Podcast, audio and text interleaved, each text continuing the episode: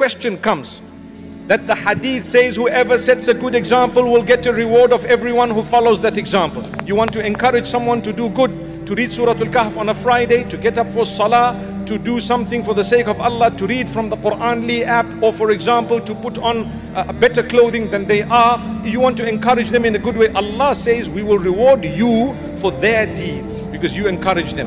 And we will reward you for the deeds of anyone who got guidance as a result of what they did and anyone who got guidance as a result of what those who changed from that person and then changed from them and then changed from them and so on even after your death up to qiyamah you continue accumulating good deeds and good deeds because that's how Allah works. His mercy oh. is such that the original person who taught the goodness will get an equal reward that oh. is deserving by every single person who did good until qiyamah